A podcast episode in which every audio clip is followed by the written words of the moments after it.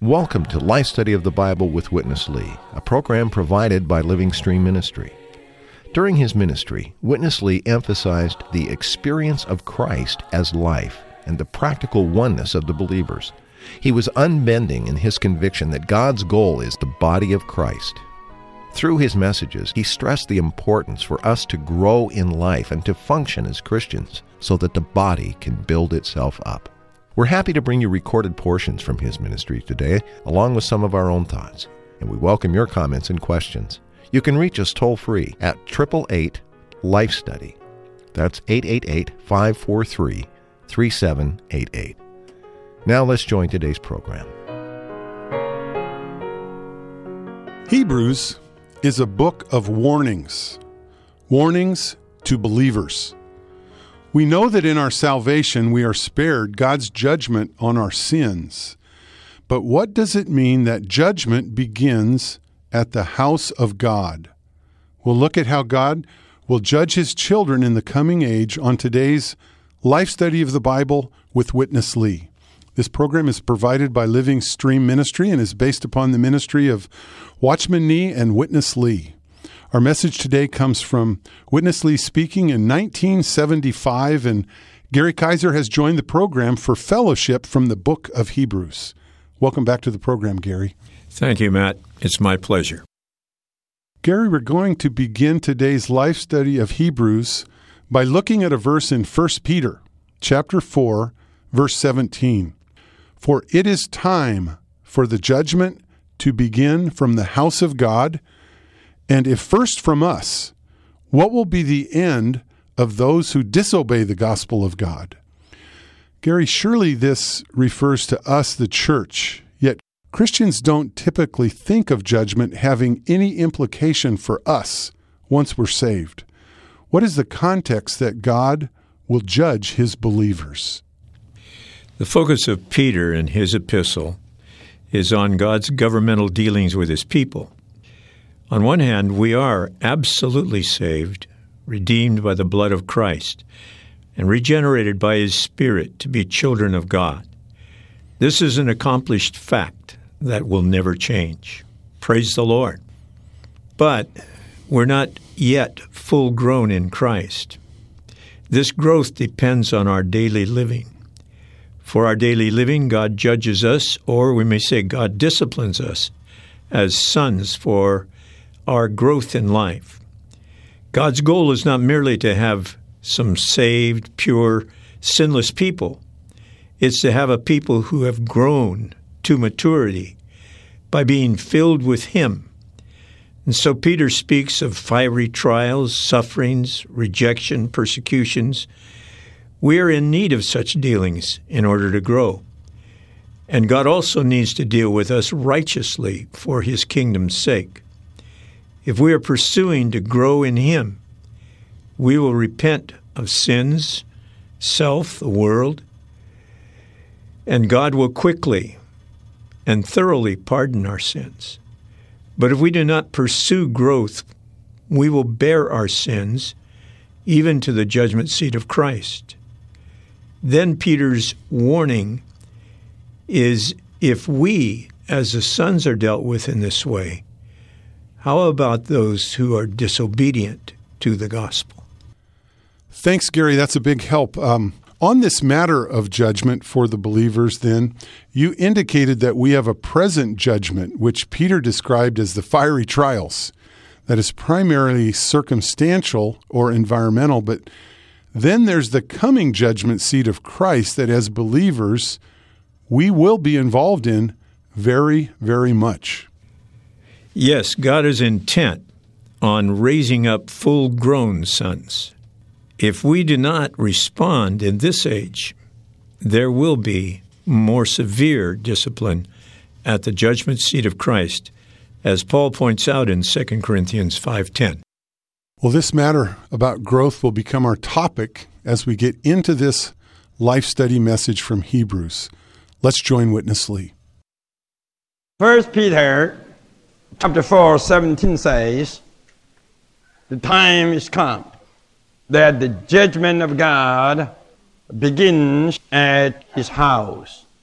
If the judgment would be at God's house, then how much more would it be at the people who would not obey the gospel?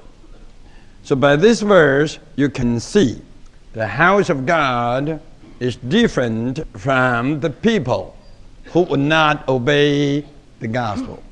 God deals with his house in one way at one time, and God will deal with those who would not believe in the gospel in another way in another time.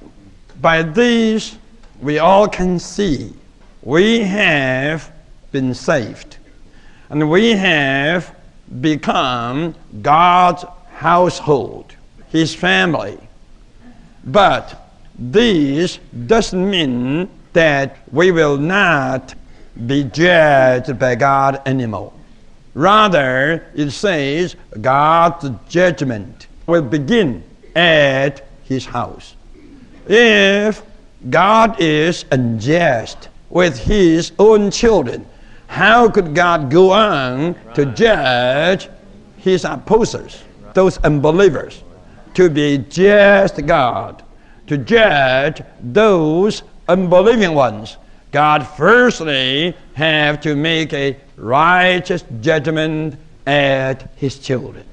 This is the principle. Not only so, we all have to see God's intention is not to have a universe with a group of clean, neat, righteous, right persons, none of them is wrong. God's purpose is to sow Himself into His chosen people, to make them children, to regenerate them, that they may have God's life as their seed, that they may grow with God, and they may grow in God, and they may even grow into God, and they may be transformed fully into God by being permeated with all the elements of God. This is God's intention. God is to get a group of people filled up, saturated with Him and by Him. But Satan comes in to frustrate God's work in this way, mostly by sin and by the word, also by the self. So, for us to grow in God's life, we have to hate sin. And we have to give up the word. And even we have to deny the self. So, to deal with sin is not merely for dealing with sin. To deal with sin is to get rid of the satanic frustration that we may grow. To get the forgiveness of sin is a small thing, but to get yourself away from the sinful frustration that you may grow in God's life, this is the main thing. If you have committed some sin, and if you have the desire to rise up and go on, God will surely forgive your sin. Amen. Don't be bothered by that. God's intention is not just to give you the forgiveness of sin. God's intention is to bring you onward, that you may grow and grow and grow. We all are human. We make a lot of mistakes. As long as we grow with God, God will spontaneously cleanse us with the blood of Jesus. Don't worry about that. God will take care of that. But you have to grow. If you wouldn't grow, if you wouldn't go onward, yet you will just ask God to forgive you. God is faithful. He may forgive you, but you will not be in the fulfillment of God's purpose. To fulfill God's purpose is to grow. To get your sin forgiven is something too much on the negative side. To grow all the time, this is something on the positive side. So let us grow to get into the Sabbath. Gary, this is interesting that the judgment seat that we're talking about today, that we as Christians face, deals not with our sins or our behavior so much as our growth in life. Comment on this. The Lord's goal is full grown children. The death of Christ was necessary to fulfill the righteousness of God, but that was not his goal. His goal is to produce sons. We saw this in Hebrews chapter 2. Although on the one hand he suffered death on behalf of all, and on the other hand he destroyed the devil through that death, his goal in resurrection is to lead the many sons into glory. He is raised up in glory to lead the sons into glory. For us to be brought into glory, we need not only to believe in the Lord Jesus as our Savior, we must cooperate with Him in His bringing us into glory. This process in chapter 4 is called entering into His rest, growing into oneness with Him in all things. This is a process. So today, we must deal with sin and self and the world, even hate these things. And though we often fail to be restricted from them, we need to repent and seek forgiveness, and He forgives. But His goal is not our forgiveness, it's our growth up into Him in all things to become like Him for His expression and for His representation. Gary, this is a very illuminating word today. Let's go back to Witness Lee for more of our life study from the book of Hebrews. Matthew is a wonderful book. It's a book of mysteries. Matthew 25 has two parables concerning us. One is the parable of convergence. The other is the parable of talents. The parable of convergence surely depicts what kind of life we should have. And the parable of talents surely portrays what kind of work we should have.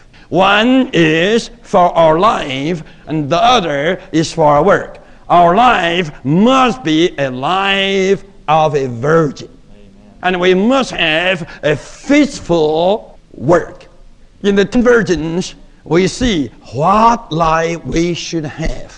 A watchful life, all the time bearing the testimony, going out of the world and going to meet Him. We need such a life, not only with the Spirit enlightened by God's Spirit, but also with our being with our vessel, with our soul transformed with an extra portion of the life giving spirit. This is the life we need to have. Then, how about our work? Our work has to be like a work of a faithful servant using God's given talent to do business for God to make some interest, some profit for God's economy. In the second parable, we have double qualifications. Number one, we have our natural ability. Number two, we have the God given talent. And the talent is given according to our natural ability. What is the natural ability? I know so many of you, spiritual ones, don't like hear the word natural. Well, don't be that spiritual. God didn't expect us to be that spiritual without being natural. Only an angel could be spiritual without being natural. Do you like to be an angel? No. You are not an angel. You are a human being. You do have a natural makeup. Here in Matthew 25, it says the talents are given according to your ability. You have an ability already. Why? Because we are a living person. Every living person has an ability. Don't you have some ability? I don't care how spiritual you will be, you will never give up your ability. Who can give up his or her ability? Everyone in the church, no need to say you are living your spirit, even you are living your natural make. Are you not living your natural make? For 40 years, I was a little over spiritual. I was only spiritual, I was not natural. I was taught wrongly. Eventually, I found out that didn't work. To be spiritual depends upon your being natural. If you are not natural, if you could never be natural, you could never be spiritual. You read Matthew chapter 25. In the parable of talents, first of all, all the servants have their ability. Paul had his ability. Martin Luther had his ability. Every one of the Lord's servants has his own ability. You have your ability. And uh, how many talents? Five, two, or one will be given to you. This will be according to your ability. Gary, this was quite an unusual word from Witness Lee. That to be spiritual in the context that we just saw from Matthew chapter 25, it depends on our ability according to our natural makeup. We usually think of spirituality and being natural as opposites. Can you make this uh, clear for us? Well, it's interesting that the parable of the talents uses the term, He gave to each according to his own ability. That is, He gave to some five talents, to others two talents, and probably to most one talent. Uh, the one talented member did not receive five talents. His ability was he could not care for five talents. So he received one talent, each one according to his own ability. This indicates that the Lord dispenses his spiritual gifts among his slaves according to their natural ability, which is constituted of God's creation plus their learning. Uh, we see that in Matthew 25 15, note 2. This means that to share in our Lord's kingship, we need the natural ability. However, this natural ability must go to the cross, be put to death, and then be resurrected to carry out the Lord's purpose by cooperating with the Lord given talent. So, the one talented members that we generally think of are us. That's the majority of the believers. But then there's also the many talented believers, the ones with multiple abilities, and that's the two talented or five talented members. So we're going to see in this next section somewhat of a biographical sketch of a multi talented member. Please stay tuned. This is going to be very interesting. Here's Witness Lee. Let me tell you a little story about Watchman Nee. I can tell you one thing concerning his reading. When we pass on a new book to him, he just say, "Oh, this book is not so good." we got bothered. to our registration, he hasn't read the book. Sometimes I check with him. How you say this book is not good? Then he pointed out. Here is a point that is wrong another point that is wrong. Eventually, after his talk, he picked up every point. My goodness. we spent three hours to read this book. And we even, with three hours, didn't pick up so many points as he did. Not only so, the book, with all the points, he read 20 years ago, he could still remember so well. Christianity has been nearly 2,000 years on this earth. A lot of things happened. it would be really something for you to read through all the church histories and biographies. It will take a long time, but Brother Nee did all for me. He just told me all the things. I got surprised. I said, Man, when did you prepare? That you can remember all the names, all the events, all the years, and so forth. I am not now preaching him. I just give you an illustration. No doubt he was a real character. When he was 17 years of age, he got saved. After two years, he started to have a church life. And after three years, 1925, he wrote his paper, which he called The Christian.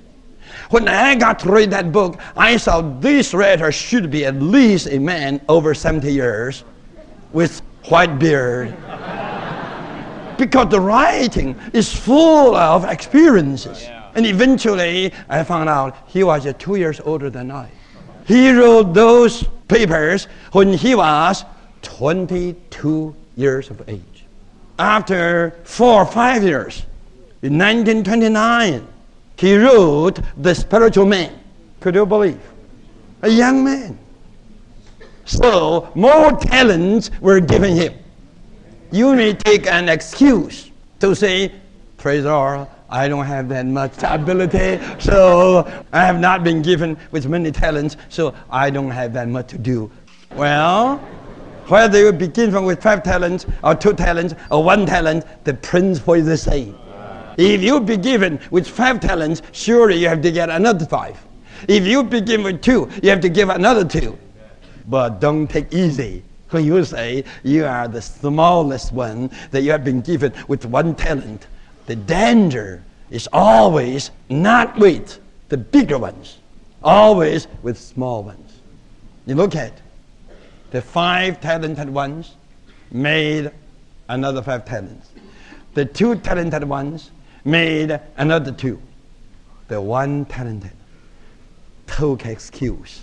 He gets a punishment. Scofield, so many fundamental teachers, they all say the one talented servant was a false one. If they don't say this, they have no way to get out because all the fundamentalists are Calvinians. Because the Calvinians believe once you are saved, you are saved forever. And how could this one talented servant be really saved, yet put into darkness? So they cannot reconcile. They have to say, this is a false one. When I was young, I was reading this, nearly my teeth all came down. Oh, Dr. Scofield, you are a man in doctor degree. You should be very logical. And how could you say this servant, even talented by the Lord, is not a real one? You must see between Calvinism and Arminianism, there is the bridge of reward. And reward means either a prize or a punishment. And Arminians say it's all by human responsibility. But the Bible says it's grace for responsibility. It's the divine grace for human responsibility. Well, Gary, Witness Lee's description of Watchman Nee really did show us a many talented member who faithfully invested his talents for the Lord's interests. But the warning that we're looking at in the book of Matthew and also in Hebrews doesn't just apply to the ones that have many talents. What about us, Gary, the one talented members? We may decide that we don't have that much ability, so not that much is given to us, so we don't have that much responsibility. But the point of the parable of the talents is that we must be faithful slaves to use what has been given to us. It's interesting here that there are the two aspects concerning our preparation for our meeting the Lord.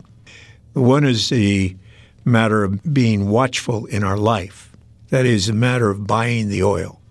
But the other is a matter of being faithful in our service.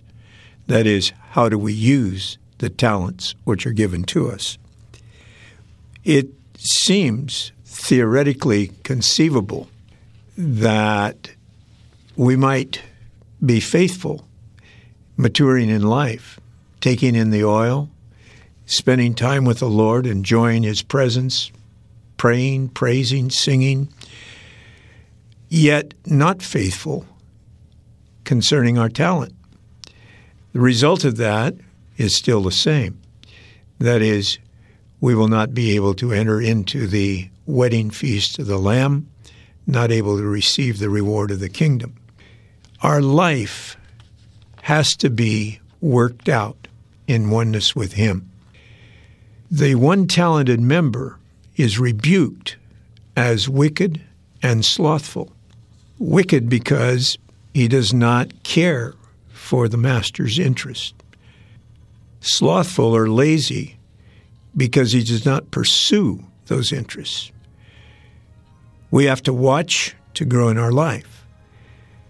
We also must be faithful and diligent to serve the Lord according to what He has dispensed or assigned to us. Otherwise, there will be a price to pay at the judgment seat. Gary, this is really a comprehensive message. It touched several things from the judgment seat of Christ to how we have the responsibility of utilizing and really investing what God has given and committed to us. There's a role for every member in the body of Christ, and these warnings are really written to all of us. None of us are without an excuse. Thanks for your fellowship. It was very penetrating. It's really a privilege to be here and to enter into these things and be refreshed and to also be put on notice that we need to receive this warning with much fear and trembling before the Lord. At the same time, be full of enjoying Him, buying up the oil day by day. Appreciate that, Gary. If you'd like to call us, our toll free number is 844 Life Study. That's 844 543 3788. We'll continue with the life study of Hebrews as we go on. For Gary Kaiser, I'm Matt Miller. Thank you for listening.